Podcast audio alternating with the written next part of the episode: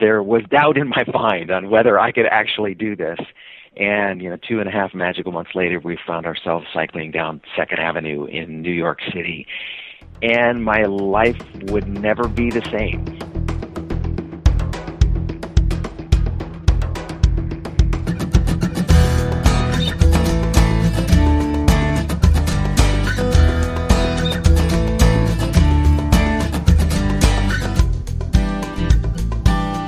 You love adventure sports? Well, this is the Adventure Sports Podcast. We've got a great show for you today. Stay tuned.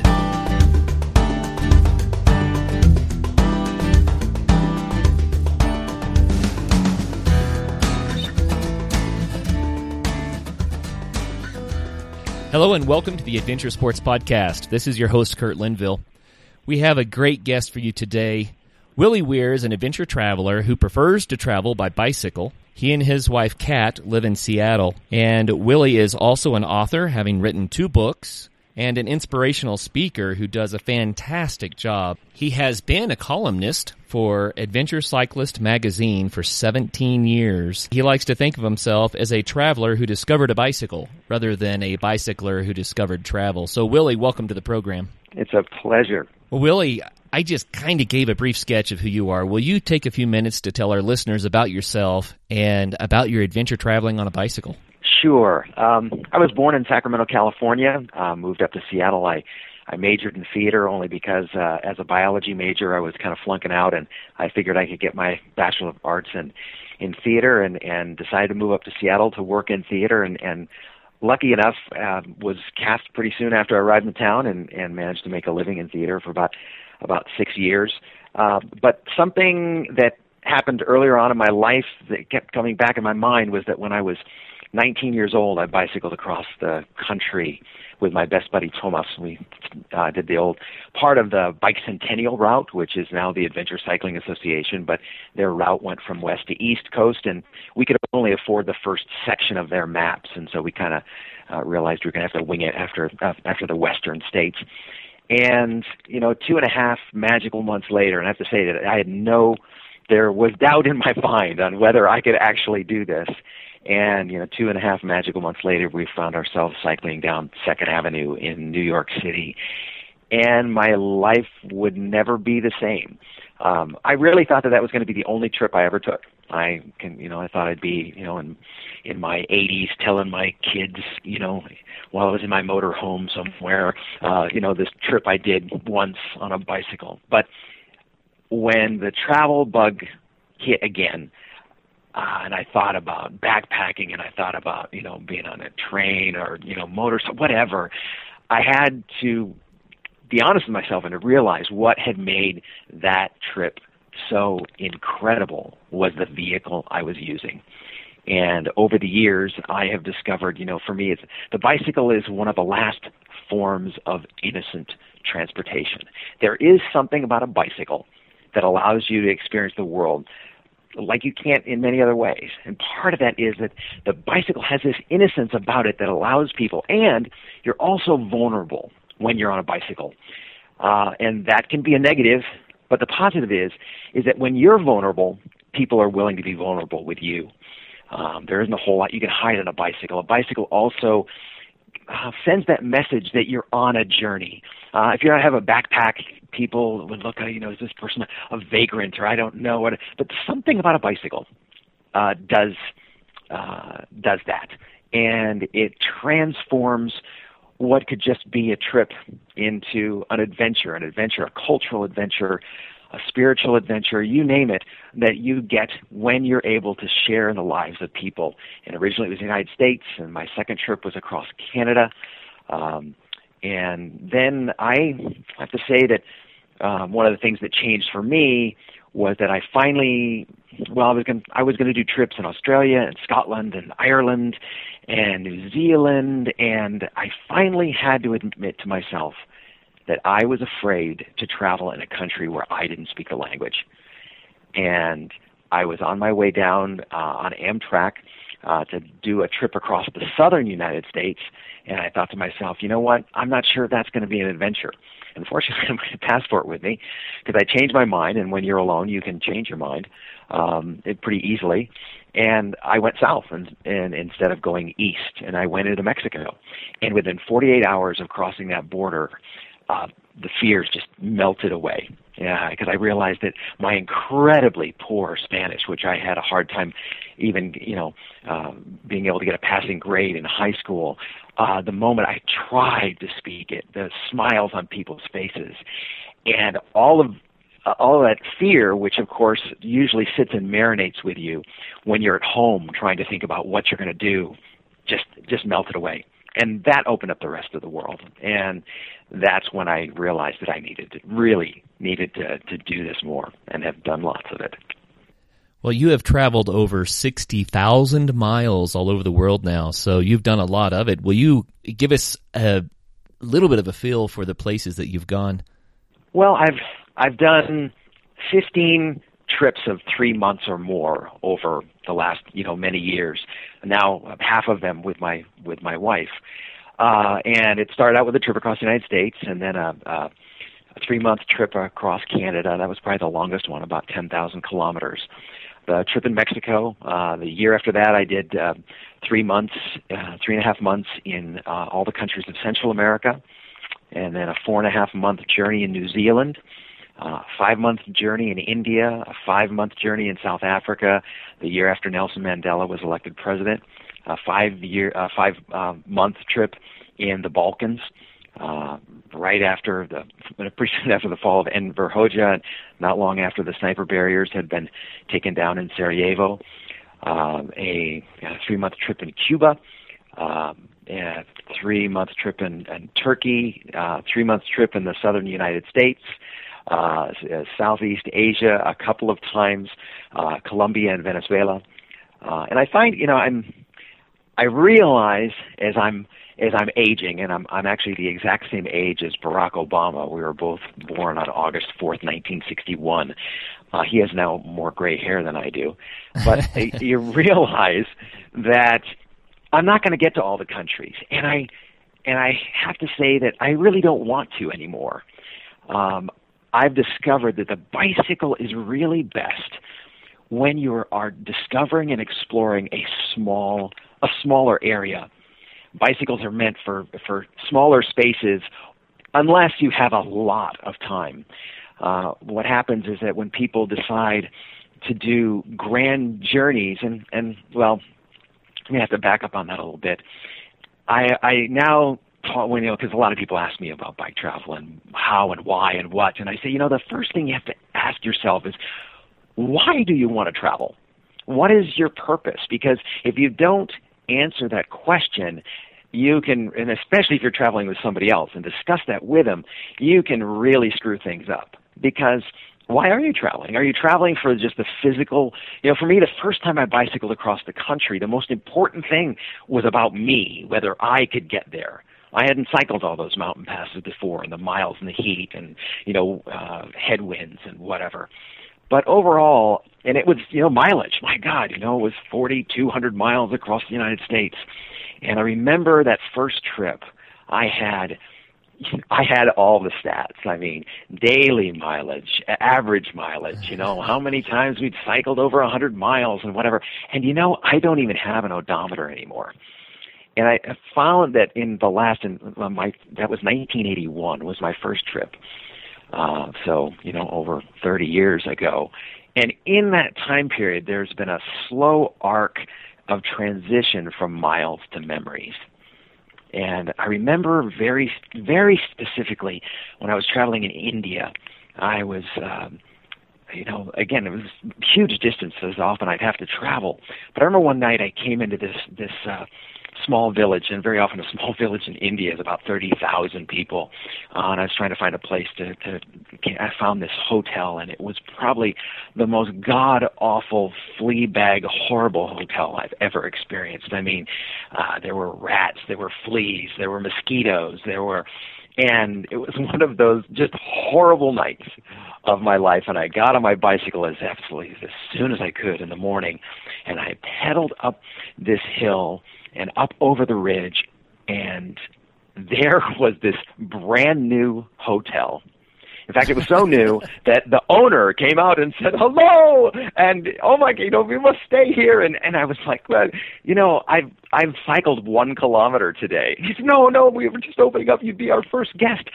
And you know, if if that trip had been ten years earlier, I would have been, you know what, I do 60 to 85 miles a day, and sorry, see you later. But in the long run, I realized when those moments in a journey show themselves to have something that's extra, yeah, that, that ability to to spend a day with with somebody whose business is first opening up, or whatever it is, that you need to grab them because there are plenty of the boring days that are going to happen when, when quote nothing happens, and they're the gems along the way. And I think the better travelers just spot the gems before that people would just pass by. And I looked at this man and I said, I would be delighted. And so I cycled one kilometer that day and stayed in the hotel. And of course, I got a chance to meet the man's family and, and neighbors, and it was just fabulous. And so for me, it's the memories that I I look to keep. And you know, the kilometers. Um, I don't have uh, I have a desire to to you know cycle uh, from Alaska to Tierra del Fuego, or to cycle, you know, from from the uh, West Europe across the Soviet Union in a sense anymore. Because in order to really do that, I'd have to be cycling on the major highways. My wife and I cycled for uh, three months, uh, two mean, two and a half months in Colombia, and the rest of the time in, in Venezuela, um, and I know so many people who have cycled and they're on the Pan American Highway because they're doing that big trip. Now, the Pan American Highway is like the Interstate 5 of of you know South America, and we cycled on that road for one half of one day. And my wife said, "Just get me the hell off this highway." Major trucks, no shoulders on the road. It was horrible, but this was the road that people were pedaling on to stay safe because that's what they've been told. We were there in 2008, that point when Colombia was just kind of opening up um, as far as travel and I mean as general travel. We decided to cycle. Uh, Colombia and Venezuela had bought tickets to Bogota, round trip tickets, and then started looking up information and talking to travelers. And I always tell people, if you're going to travel internationally, just for God's sake, don't go to the State Department's website because it is just a fear factory. That thing will make you afraid to go anywhere other than the United States because, of course, they're not going to tell you about murders and whatever here. You know, somebody gets shot in Guatemala City and they put a black mark over, you know, it's like, well, boy, they they don't use the same, you know, yardstick on themselves. So, and and don't uh, don't listen to people who all of a sudden say, you know, I had a friend whose hairdresser's brother had an acquaintance who was blah blah blah and and I'd never go there. I mean, it's the first thing when people start talking to you about a destination you're thinking about going, ask them this: Have you been there? And if they haven't been there, you know, end end of conversation because people are just going to spout what they've heard on television or whatever. Uh, talk to other travelers. And we talked to other travelers about Colombia, and we found out they said, okay, Colombia is safe to travel in, but you have to be on the main highway. You have to be on the main road. That was kind of depressing. In fact, it was kind of the first trip that I really wasn't looking forward to now that I had this information, but we had non refundable round trip tickets. Three days before we left, I got an email from somebody. Now, I've I started writing commentaries for public radio, uh, the station in Seattle, from India and had done commentaries for every trip since then. And so uh, had several trips under my belt and lots of commentaries on the air. And this woman emailed me, and I didn't recognize the email address. She goes, You know, you don't know me, but I've been listening to you on the radio for years. And I have a friend. I went to I went to school with him, and he's a really interesting guy, and you might want to meet him. And his name is Enrique Peñalosa. And I thought to myself, the Enrique. Now, this is this is the equivalent of somebody saying, you know, I have a friend and he's a cyclist and blah blah, and you may you know like to meet him. His name's Lance Armstrong. I mean, uh, Enrique Peñalosa in the bicycle advocacy world. Um, this is a former mayor of Bogota, which used to be one of the most dangerous cities on the planet to uh, to to uh, live in. And he and other mayors prior to him transform that city. And anybody in the bicycle advocacy movement has heard of Ciclovia. Ciclovia happens in Bogota every single Sunday from 7 a.m. to 2 p.m. and holidays. And they close down 120 kilometers of major arterials in the city of Bogota, a city of 9 million people. Wow. And 30% of the population of that city participate in Ciclovia every single week. 2 million people.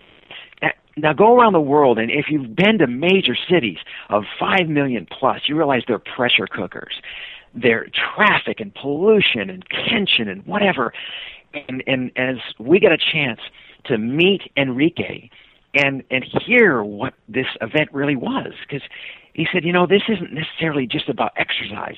This is this is about people. This is about equity because, you know, if you talk to people who live in the city, they will tell you that they love Bogota and you immediately know that, you know, prior that they had a helicopter or whatever where they left the city and went to their, their island or mountain retreat. He goes, but what about the rest of the people? What about people who don't have the money to leave the city? That is what this event is. And we had the chance to ride in Ciclovia. And it is one of the most moving experiences I've ever had is to have one part of one day every single week where you own the city and people on bikes and and and skateboards and walking. Man, if you want to teach your kid to ride a bicycle in Bogota, you do it on Sunday morning because man, there's a four lane road out there and it doesn't have any cars or buses or whatever on it and it's throughout, you know, it's throughout the city, 120 kilometers. So we had the Oh, chance neat. to meet Enrique, and we are there with his me- in this meeting, and I really thought he was going to just talk about Ciclovia, but the first thing he did is he said, "Show me your map. Where are you going to go?" And so I kind of uh, I took it out because I was a little embarrassed, and I I looked, and I, I basically put my finger along the route, which was the main highway, because we figured our our journey in Colombia was only going to be about two and a half weeks from what we'd talked to, and literally talked about dozens of people. And I showed him, I put my finger over that route, and he looked at me and he said, This isn't my country. This is the truck route. He goes, Do you want to see my country? I mean, really see it? And we said, Well, yes. And he goes, Okay. And he t- and he looked up and he started tracing these routes. Within 20 minutes, he'd probably traced out about two years worth of cycling we could have done in Colombia. And he'd say, like, Okay, see this road here? This road goes up in the mountain. Oh, you're going to have to walk your bicycle, but oh, it is so worth it there. And then you have to cross over in this area here. He goes, You know, you're probably going to meet FARC here, the guerrillas. He goes, But you know what? You're two Americans on bicycles. They won't know what to do with you. Okay, so, and, um, Just you know, go on. we had already had dozens of people tell us, okay, main highways, that is it. I mean, 100% of the people that we had talked or, or emailed or whatever had given us that information. And one person told us, no, no, leave that main highway and see my country. And you know what? If it wasn't Enrique Peñalosa, who I already just, you know, idolized in a lot of ways, and my wife had some of the same feelings, we left, we left that meeting and realized that that's exactly what we were going to do. And we, ended up calling it. In fact, the the feature that I wrote for Adventure Cyclist magazine was called Enrique's Colombia because what happened is that on a bicycle, if you're on a you know if you're on a racing bicycle, you can ride from Bogota to Medellin in about three days, and it took us two and a half weeks because when you're on the little roads, they follow the drainages of the rivers, and Sure. you know you're in the mountains, and so we probably where the main highway probably climbed 11,000 feet, we probably climbed 90,000 feet on dirt roads. And there were times when we came into one of the first mountain villages we came into had sandbags and a machine gun behind, and the guys were like, "What are you doing here?" And we said, "Well, Enrique sent us." And we were treated so incredibly well.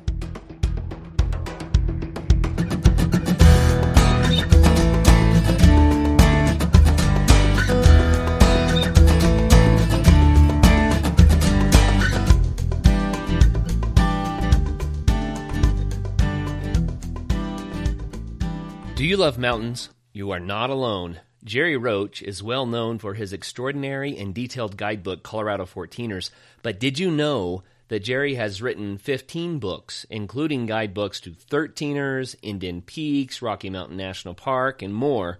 But he has also written narratives about a lifetime of mountaineering full of Gerry's insights and humor.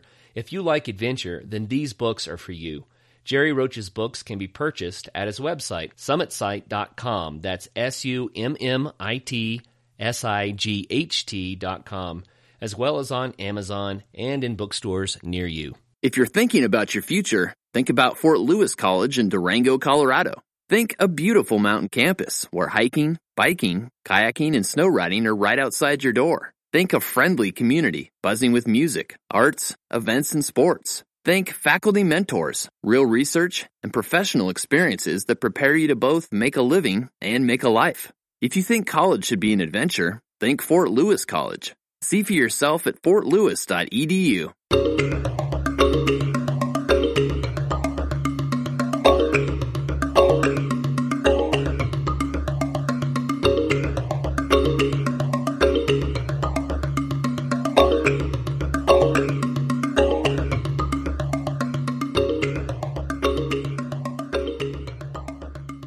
remember one morning we were at a, at a truck stop because you know truckers they know where to eat, and stopped in there having um, breakfast, and this man came up to us, found out where we were from, saw our bicycles, and he looked and he said, "Thank you so much for taking the time to see my country."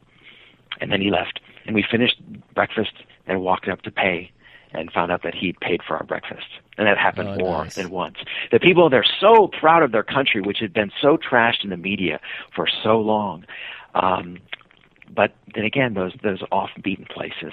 And so, um, you know, and, and, and, you know, making that decision to follow Enrique's advice was almost in a sense decades in the coming because I'm not sure a young traveler of me would have thought, okay, I'm I'm going to go with the low percentage odds here. And this there's this guy who's telling me to to you know follow the small roads, and I have you know 36 travelers are telling me don't even think about it.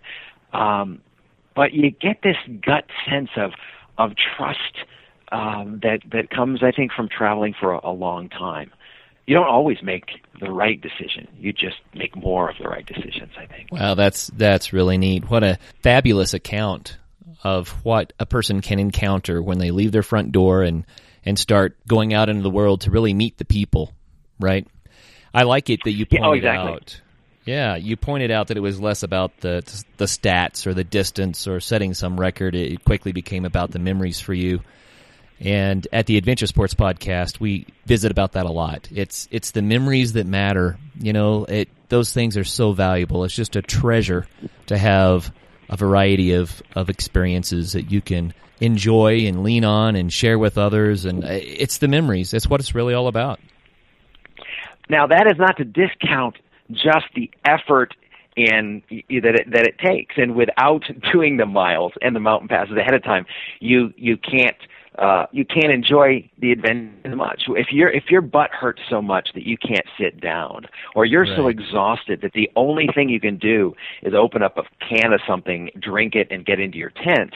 Uh, there's only so much uh, experience that you can have talking to the locals or whatever. So, you know, being in good physical shape only makes you a better traveler because it allows you to not be focused on yourself. Uh, I think that what hap that's what happens to people on their first bike trips and maybe or or any kind of you know kind of adventure uh, journey that they get so physically taxed that they miss out on so much of the joy of traveling that they don't want to do it again and Right. and and you know and once you've experienced it, that enough you can you know I have to say I probably don't train as much as I used to and and of course now that I'm now that I'm over 50 uh I'm realizing that oh you pay for that more than you used to pay for it sure. Well, let's visit about that a little bit. Why would you encourage people to travel on a bicycle? And you already mentioned get into shape, right? That sort of thing. But give us a little bit of advice. Number one, why why would you encourage people to do it? But also give us some tips. What should they do to get ready for this? Well, okay, first I'm going to tell you a story, and it might be, at least for me, the the first time I really got it was cycling across Canada, and uh, started from my apartment in Seattle and went up to Vancouver and shot across, uh, went up north Edmonton and Saskatoon and down uh, down uh, towards Thunder Bay. Uh, ended up and and I didn't have I didn't have any contacts in in Canada. I had one contact. A buddy of mine went to Stanford, and his roommate lived in Montreal. And he had given me his uh, name and had let uh, let Gaetan know that I was going to arrive there someday and I got in touch with Gaetan, and it just so happened that I cycled into Montreal on Saint Jean Baptiste Day. Now this is like this is like the party day of the year, you know, for mm. French Canadians. and so I'm cycling into the city, and there's this car that comes up alongside of me and just starts to edge me off. I thought, oh my God, what's happening? And and I stopped my bicycle, and this woman got out and said, Where are you from? And I said, I'm from Seattle. She goes, Do you have a place to stay? And I said, uh, actually I do, but thank you. That's really great. Well, that happened to me 11 times on my way across Montreal to get to Gaetan's apartment. I was offered 11 places to stay. Wow. I was just a guy with a bicycle with panniers on a festival day. So I get to Gaetan's apartment and Gaetan greets me. I meet him, and he goes, "You know, Willie, I um, actually I have to be gone this evening. I'm going to go visit my mother-in-law, and believe me, you don't want to come. So um, you have the brunt of my apartment. This is a great night to be up in Montreal. There's parties going on everywhere. Now, this was a great opportunity for me because when you're in a big city on a bicycle, it's hard because you got all your gear with you that's pretty vulnerable. And like if you want to go inside someplace, you got to worry about all your stuff. So I had a place to park my bicycle that was secure, and I could just wander the city. This is great. So I walked out and walked into the first neighborhood I walked in. They had blocked off traffic or whatever, and there were these picnic tables set up, and there were people. And I, and I looked and I looked over at this man, and I smiled at him as I walked toward him, and he literally turned his back on me. Wow! I thought, wow man, I'm I'm in the wrong neighborhood because so far Montreal has just been, you know, hospitality city. What's going on here? And I found that reaction. Second, third time, not everybody turned their back on me, but it was just not the vibe I was expecting. And then it dawned on me. I realized my bicycle was back at the apartment. I went back to the apartment and I hadn't even taken the panniers off. And so I just walked my bike through that same route and I came upon that first neighborhood, and there was that man. And he looked at me, and he smiled, and he waved me over. And I said, "Where are you from?" And he said, "I have some food. Would you like a glass of wine?" And I said, "Wow, sir, sir. Now, do, do you mind if I ask you a question? Once we we found out, you know, I think the first thing he asked me was, "Do you speak French?" And I said, "No." He goes, "Where are you from?" And I said, "I'm from Seattle." He goes, "That's okay, because if you're from Canada, we'll speak French or nothing at all." And uh, but since I was an American, that was okay. We speak English, and uh, so I said, "Do you mind if I ask you a question?" He goes, "Sure." I said, "I was here like half an hour ago." And, and and you turned your back on me. I think you remember this. And he goes, yes, yes, yes. I said, why? He goes, oh, half an hour ago you were a tourist, and now I see by the bicycle with all those bags on it that you are a traveler, and you have right. earned that glass of wine. That's the difference. And you know what? I'm not interested in traveling the world as a tourist. It's not that interesting for me. And the difference, you know, and, and I can have traveled, you know, I could have walked or done whatever, but without that physical sign of the bicycle with the panniers or whatever, it screams adventure. And it screams, and people love to vicariously be involved in it. And because they want that, you're, you're going to have experiences that other people can't have. Wow, that's interesting. So the bicycle is the is the human interest pass. It it gives yes, you exactly. the, the the get to meet people for free card. Mm-hmm. Yeah, yeah. Oh, exactly. I mean, even South Africa. I mean, I, I I cycled in the former homelands of South Africa the year after Nelson Mandela was elected president, and I mean, I called the whole trip fear and hospitality because I have never been treated so well, and at the same time told so many times that I was going to die. I mean, it was a daily experience. I mean, when I was in the Cape Province, headed towards, you know, um, basically, uh, there's the Transkei and the Ciskei, former that's a, the Xhosa live, and so uh, people just said, "He's a white guy, man. You go in there, you're dead. It's over." And uh, in fact, I had a farmer at one point. I I ended up um, basically I, I camped outside of where he he was a uh, he had a uh, I think it was a, a herd of, of sheep and it was a farm, and I I pitched my tent near there, and then the the white white farmer came up to me, and he asked me where I was going, and I said this way, and he goes, um, no, no, you don't want to go this way. I, I'll show you the way you're going to go. And basically, it was going to being the truck route. Hmm, there's another that's a yeah, there theme. You go.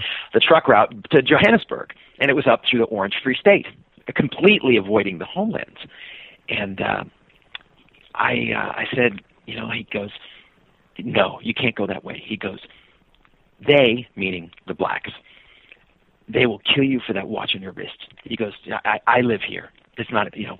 And in the morning, he said, so what's your decision? What are you going to do? And I said, you know, uh, to be honest, I came to see South Africa, and I want to see all of it. And so, I'm I'm going to head on on the road to to uh, uh, I'm trying to remember the name of the town that it was, but into the Ciskei. And uh, he goes, you know what? You're a fool, and you're a fool soon to be a statistic. And I tell you, you know, if enough people tell you to be afraid, sooner or later you are. I just say the right. moment I entered the Transkei, I was invited into schools and people's homes and whatever. Um, now, that's not to say that there is never danger, but it is to say the perception of it uh, is is very different. And I also met a farmer who admitted at one point, he says, "You know, you're safer than I am." He says because wherever I travel, I have a nine millimeter on my passenger seat and it's always there. There's always tension. And he goes, "You're a crazy white guy on a bicycle." And people don't know what to do with you. so the bicycle not only uh, opens up opportunities to visit with people along the way, but perhaps provides a, a strange layer of protection. Mm-hmm. Yeah. Wow. Yeah, definitely. Very interesting. So, what should people do if they want to take a bicycle tour of a country? What should they do to get ready? I mean, you mentioned making sure well, that you're strong enough and that sort of thing. Sure.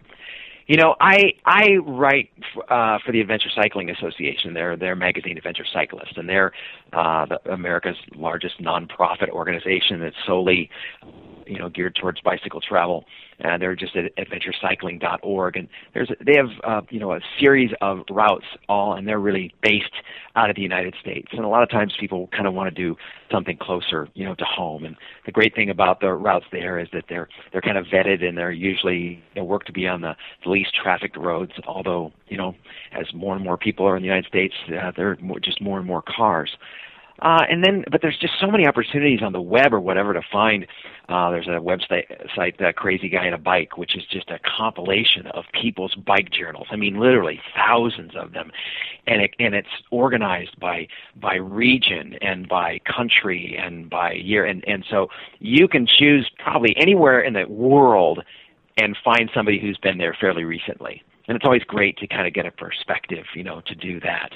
Um, but the one thing you need to do that so many people don't do is no matter how long a trip you're going to take and where you're going to take it, for God's sake, pack the stuff you're going to take or think you're going to take and go on at least a three or four day bike trip with it close to home. Because you will either discover that everything's okay, or like most people discover, you probably have 25 pounds too much that you're carrying. And it's so much easier to pedal it home than it is to mail it home when you're on the other side of the world. And I'm it's amazing how many people plan for 2 years or do whatever and then and they've never done, you know, that shakedown trip close to home with all the crap they're going to take with them. Um, and you know what? I've I've met you know people say, "Well, if you if you take too much gear, it's horrible." Well, it is for some people. And then you know I met a guy who literally spent nine months. I mean, he'd been on his bike for years. He spent nine months cycling Texas. I mean, this guy was just he was uh, he was extreme. I met him in Central America. And he had two pineapples strapped to his bike and probably 110 pounds of gear. Oh, and wow. he still had a smile on his face. And I said, if you, know, no matter what you put in your bike, if at the end of a long day you can still have a smile on your face, God bless you, man. Put, you know, carry it. But if you hate the world that you live on after you've traveled, you probably need to lighten your load. Uh, and and that takes a while to get it down to what you need to take. And you know, some people like to do the the credit card travel thing, but to me, you know, ah, that takes away so much because when you're staying at hotels and inns, you're a customer. I don't want to be a customer. I I want to be a visitor. You know, I want to be a guest. And and and then there's you know, there's warm showers, which is the couch surfing equivalent of of um, you know of places to stay. Warm Showers is a um, uh, website where people sign up and and it's all cycle touring based. You know, so you can go to a city and and go out there and see if you can find a place, and and that's a great way to do it. Uh, I spent a week in Minneapolis and wrote a feature about that, and I stayed with different warm showers hosts in the city. There's, I think there's, you know, 500 of them in, in Minneapolis. But you're also staying with people who are very like-minded to you. They're cyclists, they're tourers, and that that is that's a positive. But at the same time, I think to me, travel's about diversity. Travel's about staying with people who who live different lives, who worship a different God, who have a different kind of job, who have possibly voted for a different person for president.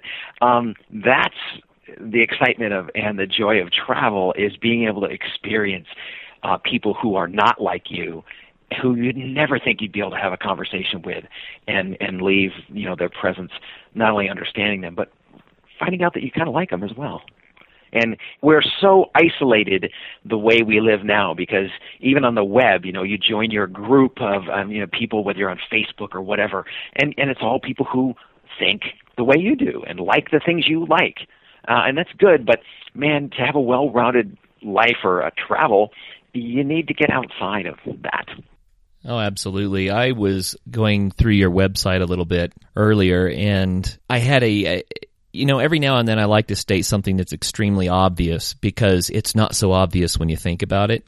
Um, one of my favorites is that every person you date is the wrong person until the last one. and yeah, yeah, that that can be really encouraging if you're in the dating world. But here's here's one that I realized looking at your website. Um, I was looking at the pictures uh, that you took of Colombia, which are delightful, by the way. Everyone, you need to go to Willie's website um, and see the the different pictures and videos and things he has posted there because they're really delightful. But I was looking at Colombia, and it just occurred to me, humans live there. yeah. It sounds so obvious, but it's really not because of all the stereotypes that you already discussed. You know, we think of Colombia as something other. And frankly, a lot of people think of most places they haven't yet been as something other. And they think of themselves as not like that. But you go to those places, you interact with the people, and you realize, wow, I have a brother, I have a sister right here. Mm-hmm. Humans live there. Yeah. You know, once we get out of our stereotypes. Yeah.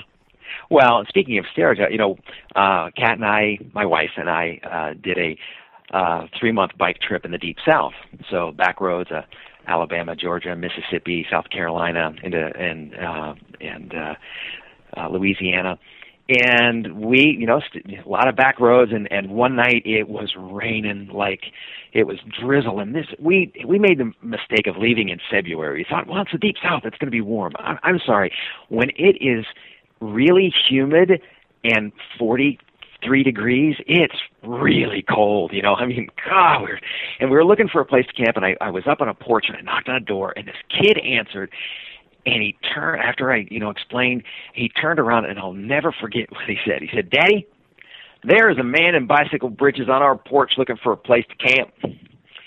and I thought, oh, okay. And the man came in and he, he basically told us, though, the high school, we could camp there. And okay, great. And it's drizzling and we get to the we get to the high school and it's it's like flooded you know and then we get a flat and at this time my wife and i were riding a tandem and so we're looking at having to fix and it's always the back tire and we're just on the verge of hypothermia and this truck pulls up and it's the guy with his wife who probably you know probably uh, chewed his ear off for sending the travelers on their way and they had they had this uh, pot of deer stew and some sweet iced tea uh, for us. And the guy says, "Ah, oh, put your put your bikes in the truck. I wouldn't let my dog camp in this weather."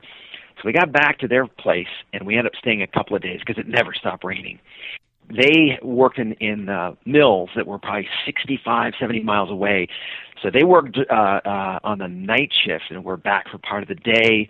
And so we saw them usually um, in the you know in the morning uh, and had a meal you know meals with them and uh, we we camped out in the, his workshop, which had this really great wood burning stove.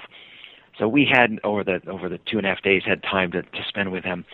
We laughed and just had a great time. And there was one moment where I looked over at this man and think and thought to myself, I voted for Al. He voted for George.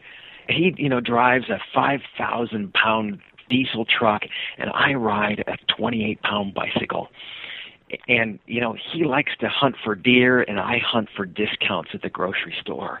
We couldn't be as different as two people could be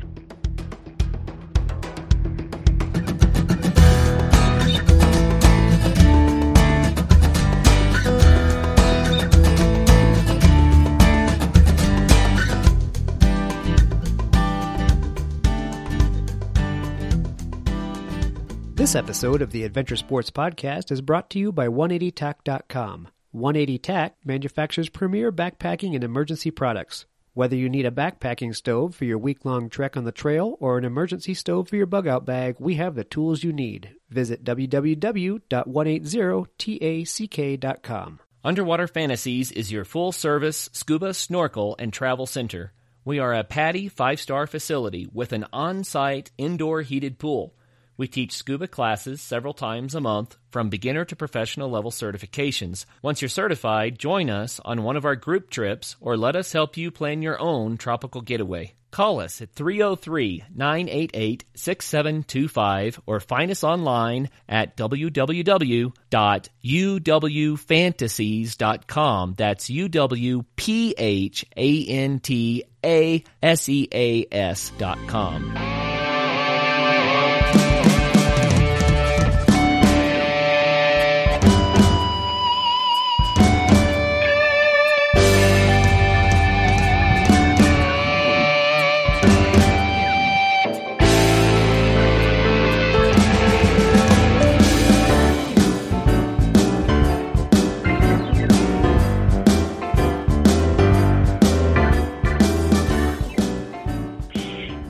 morning, the next morning came, and the sun was coming out, and we were getting ready to leave. And I went out to go help Todd because uh, he had some bales of hay that he'd take out to to feed some of the the cows that he had there. And man, Todd would lift those lift a bale of hay like it was cotton, you know. And I went to go lift it and realized, oh my god, these things are like seventy five pounds.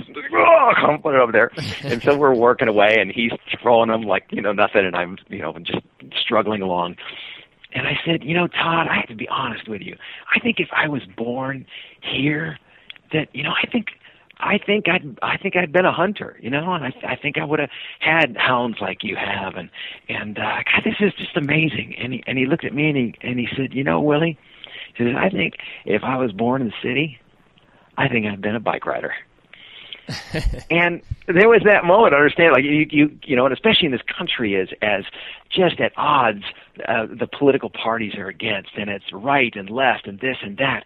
And as you mentioned, what we've forgotten is that everybody, everybody's people.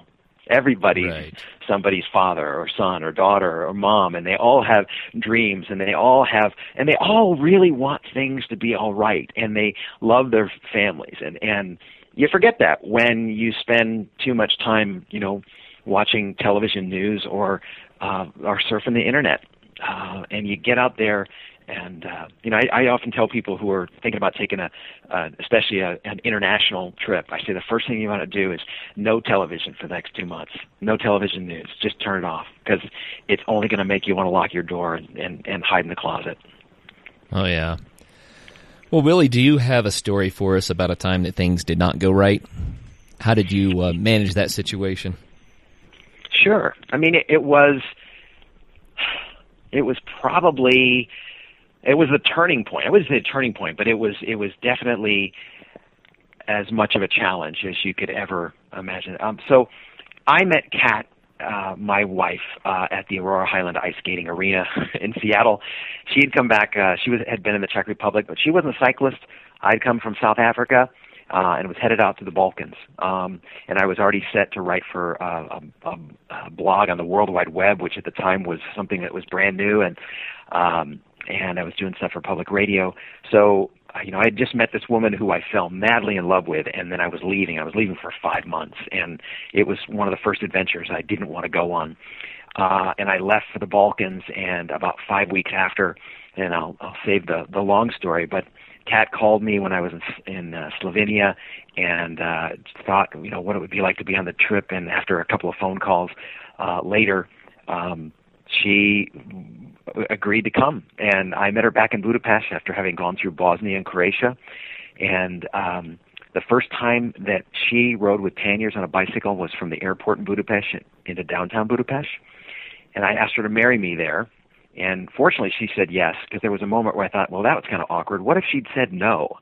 Well, this is the time that things went right, then, right? well, well, see, then we so we traveled for four months together, and uh you know it was ups and downs as as anybody's first trip will be and and of course the first trip when you're spending 24 hours with with somebody who you are, are madly in love with but you know then reality of just that everyday life comes uh, one of the things about the Balkans, and one of the reasons I decided to go there, was that for the first time in over 60 years, an American could travel in all the countries of the Balkans. Because Enver Hoxha had had died, uh, and and who had ruled Albania with an iron fist for over 60 years. It was considered to be probably the most closed off country on the planet Earth.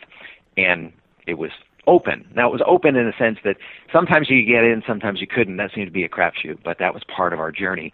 We had a, an optional route if we got turned away at the border, but we got a chance. And, you know, we, they led us across the border. We came from the Macedonia side and up by Lake Ohrid.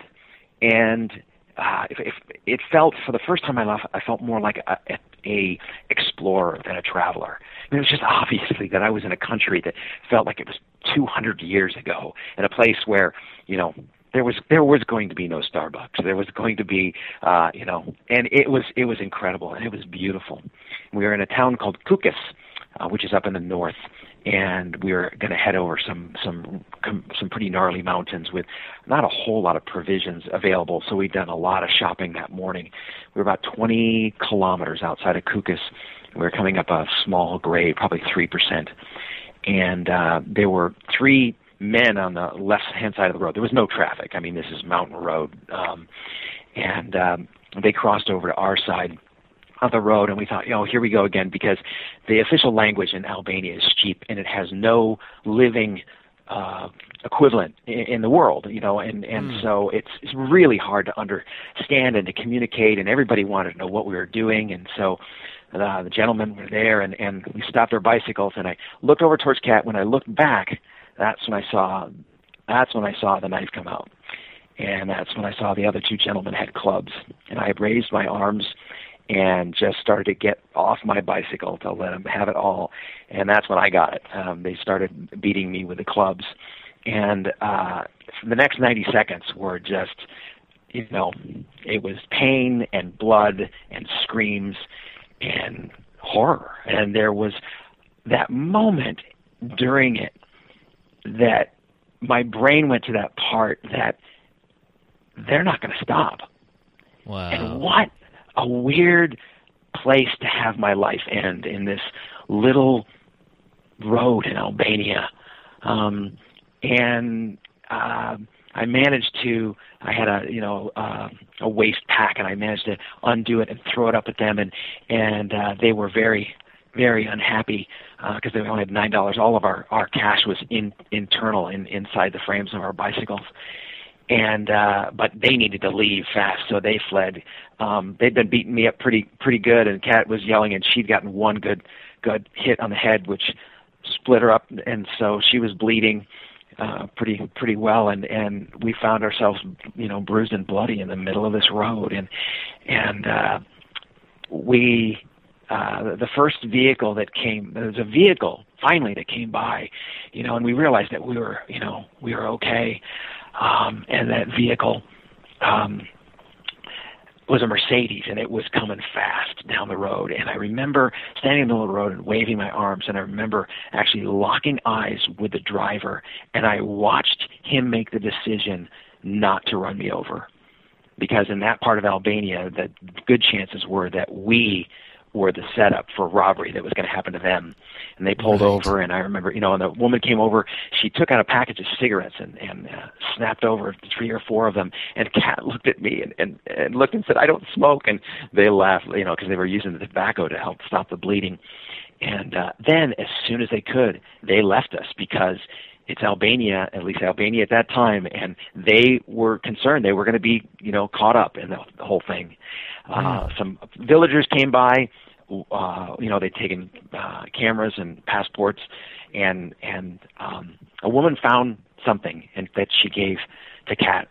Uh, that's one of the most amazing things, but people are going to have to read the book that travels with Willie to find out what that is because it's way too long a story. Travels Um, with Willie. but yeah, and so um, we, yeah, the police arrived 45 minutes later in a bus. They didn't have a patrol car, and so the guy's got the situation where he's got a couple of Americans, uh, foreigners who uh, had bikes and they've been robbed, and so what he does is the first truck that comes along the road, and again there were not many, you know, vehicle every 10 minutes or so. The policeman pulled out his gun and and basically accused the driver of being involved in the crime this guy now has to take us anywhere we go. We go back to Kukës and we, you know, get interrogated, and you know that we end up end up being brought back to the family that we stayed with the night before. We had to get new passports, uh, and the sons uh, agreed to drive us to Tirana, to the to the main capital. But you know, when something like that happens, man, you just want to you just want to get the hell out of Dodge. You just want to leave. I mean, you know, want to get on the first train or bus or spaceship, anything that comes along, and and fortunately for us, that you know, there that wasn't available. And so when we got to Tirana and the the brother, the sons let us off, we had to you know wait to for our passports, and we realized that if our trip ended there, that was going to be it. Man, if we didn't get back on the bikes, then the thieves were going to have stolen a lot more than passports and cameras and journals and whatnot. They would have they would have stolen our adventurous spirits, and we were bound and determined not to let them do that. But now this is Kat's first bike trip, and I said she's really the one who's the the brave person because you know I'd already been traveling for years, over dec you know decade plus, and. uh you know, there's the big scale of life, you know, and you get all these positive things, and you pile up on one side, and okay, a couple of crappy things happen.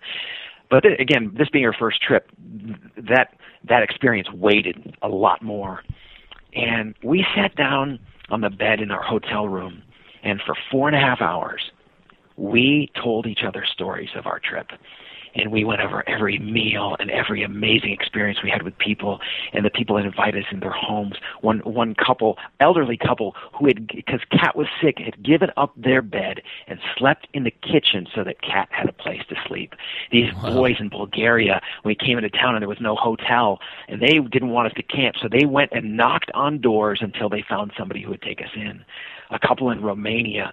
Uh, we call them Grandma and Grandpa Buna because uh, we met them in that little town and trying to find directions. And uh, Mr. Buna invited us home for a drink, and we stayed for three days.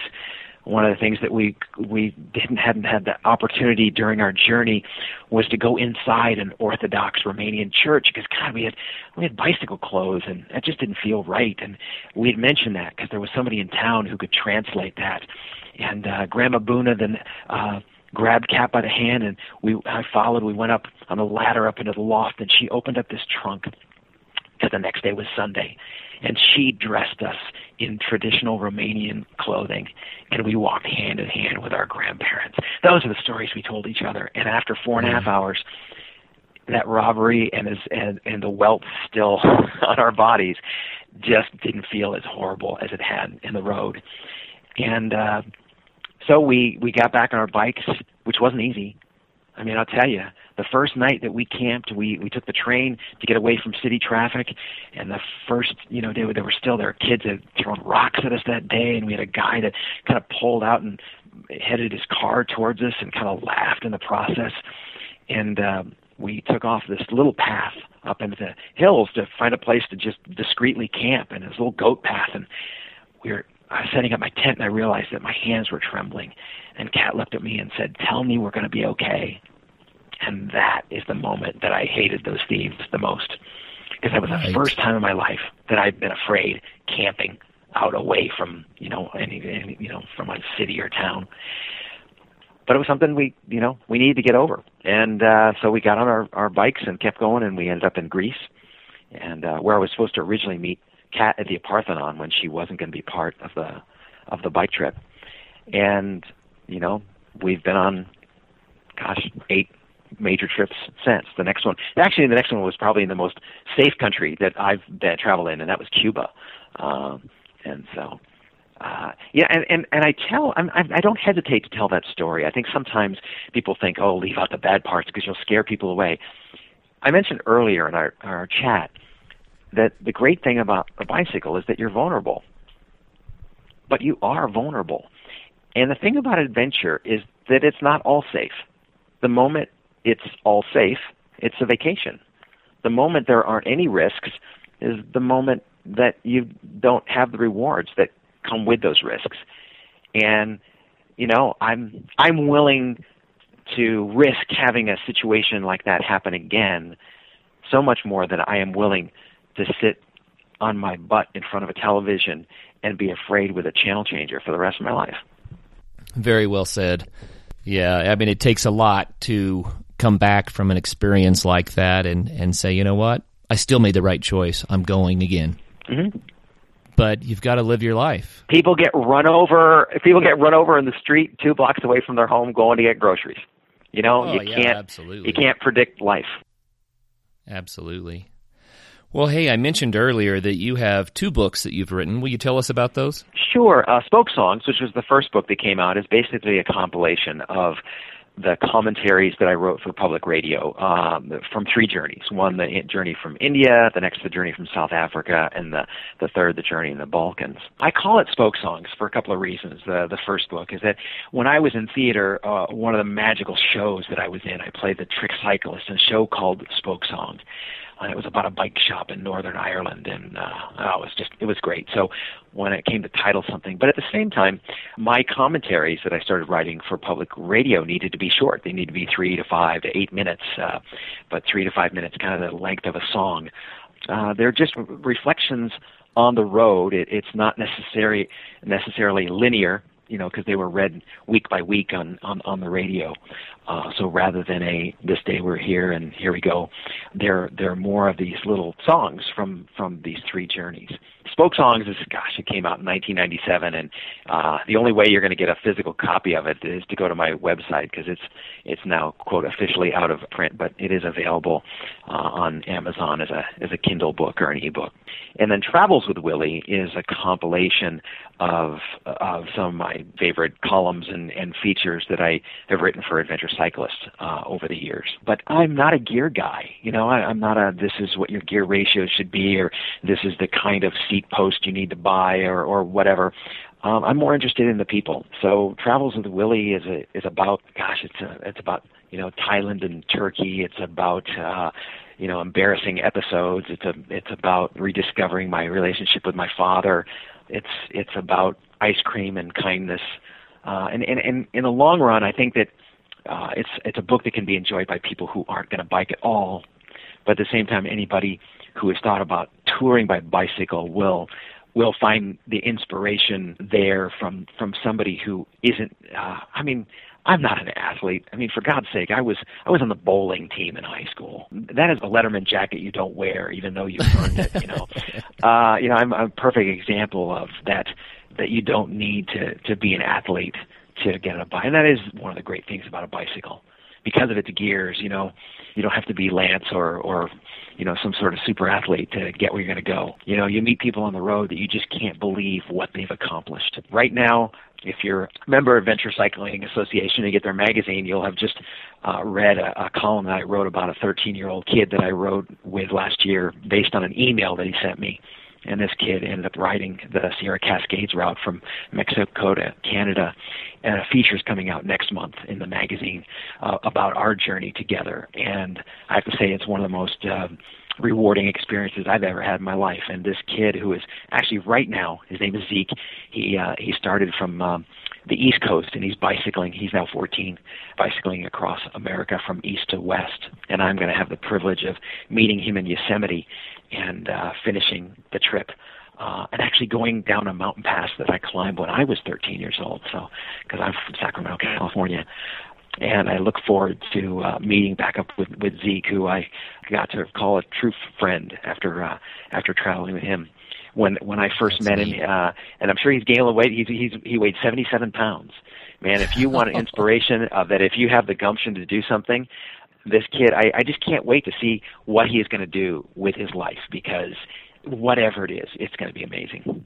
Wow. Well, hey, do you have a short, funny story to close out the program for us? Wow. Somebody to ask does Willie, do you have any short stories?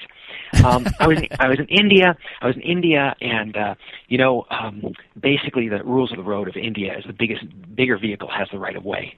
Uh, you know, and means that as a bicyclist you can end up in a ditch because you know when the truck comes towards you. And I, I was you know several months into my trip, and I had three different maps because they're all not very accurate and they all told me the wrong story and I was lost and it was hot and dusty and I had failed to yield the right away a couple of times that day and and I was not in a good mood and um on the side of the road and there's this old and this kid on a scooter scoots right up to me and he says one minute of your time now I'd been in India long enough to know that if I gave everybody a minute of my time to ask for it, man, I was going to run out of minutes really fast. So I kind of ignored him.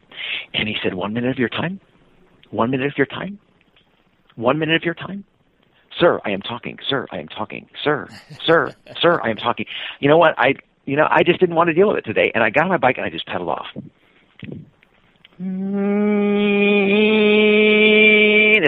Sir, I am talking. Sir, I am talking. Sir, I am talking. As he scooted along the side of me, and and uh, I thought to myself, oh my God! With my luck, this kid has a full tank of gas. You know, sir, I am talking. Sir, I'm. Finally, I slammed on my brakes and I said, all right, all right, you have got one minute.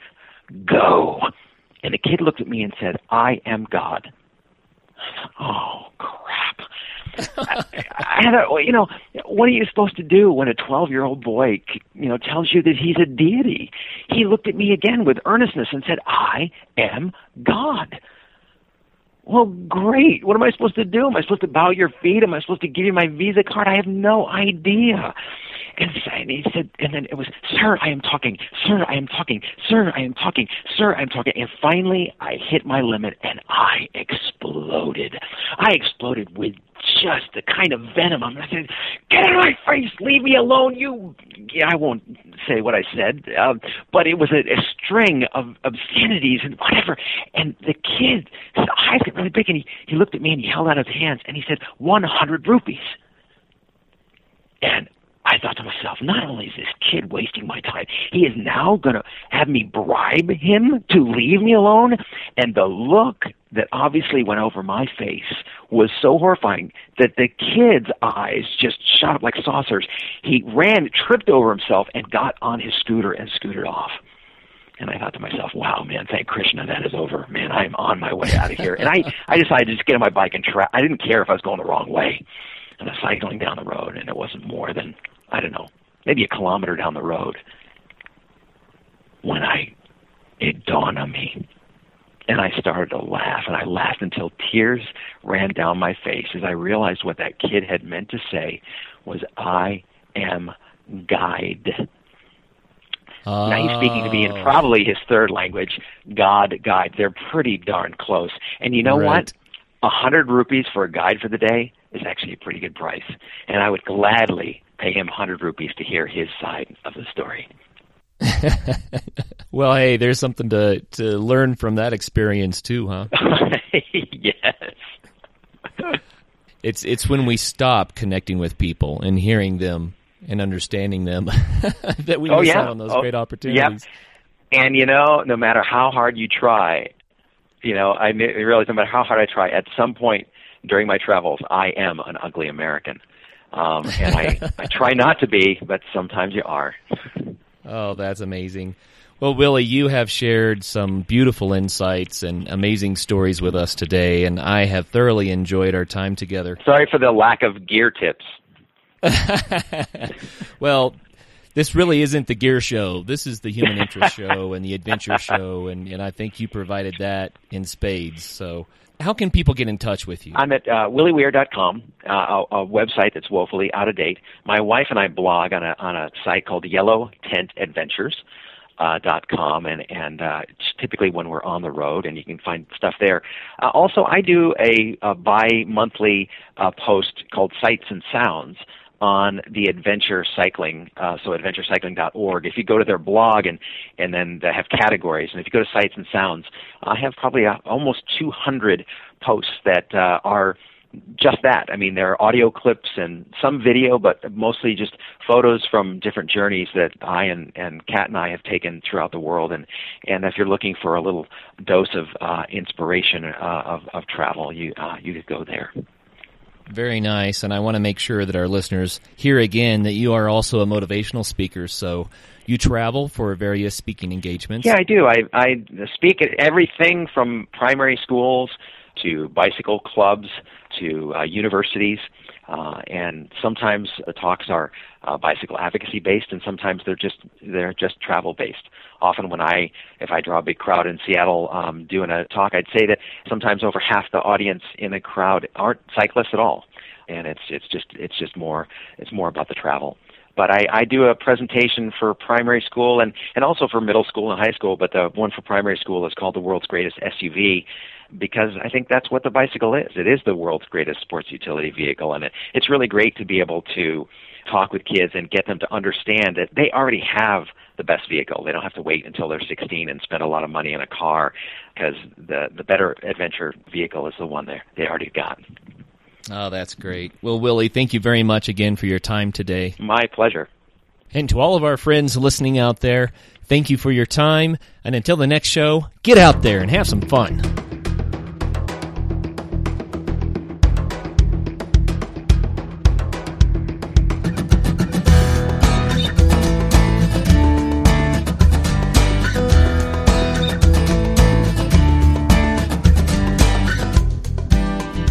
Like to be a guest on a future show? Just go to adventuresportspodcast.com and click the Contact Us button.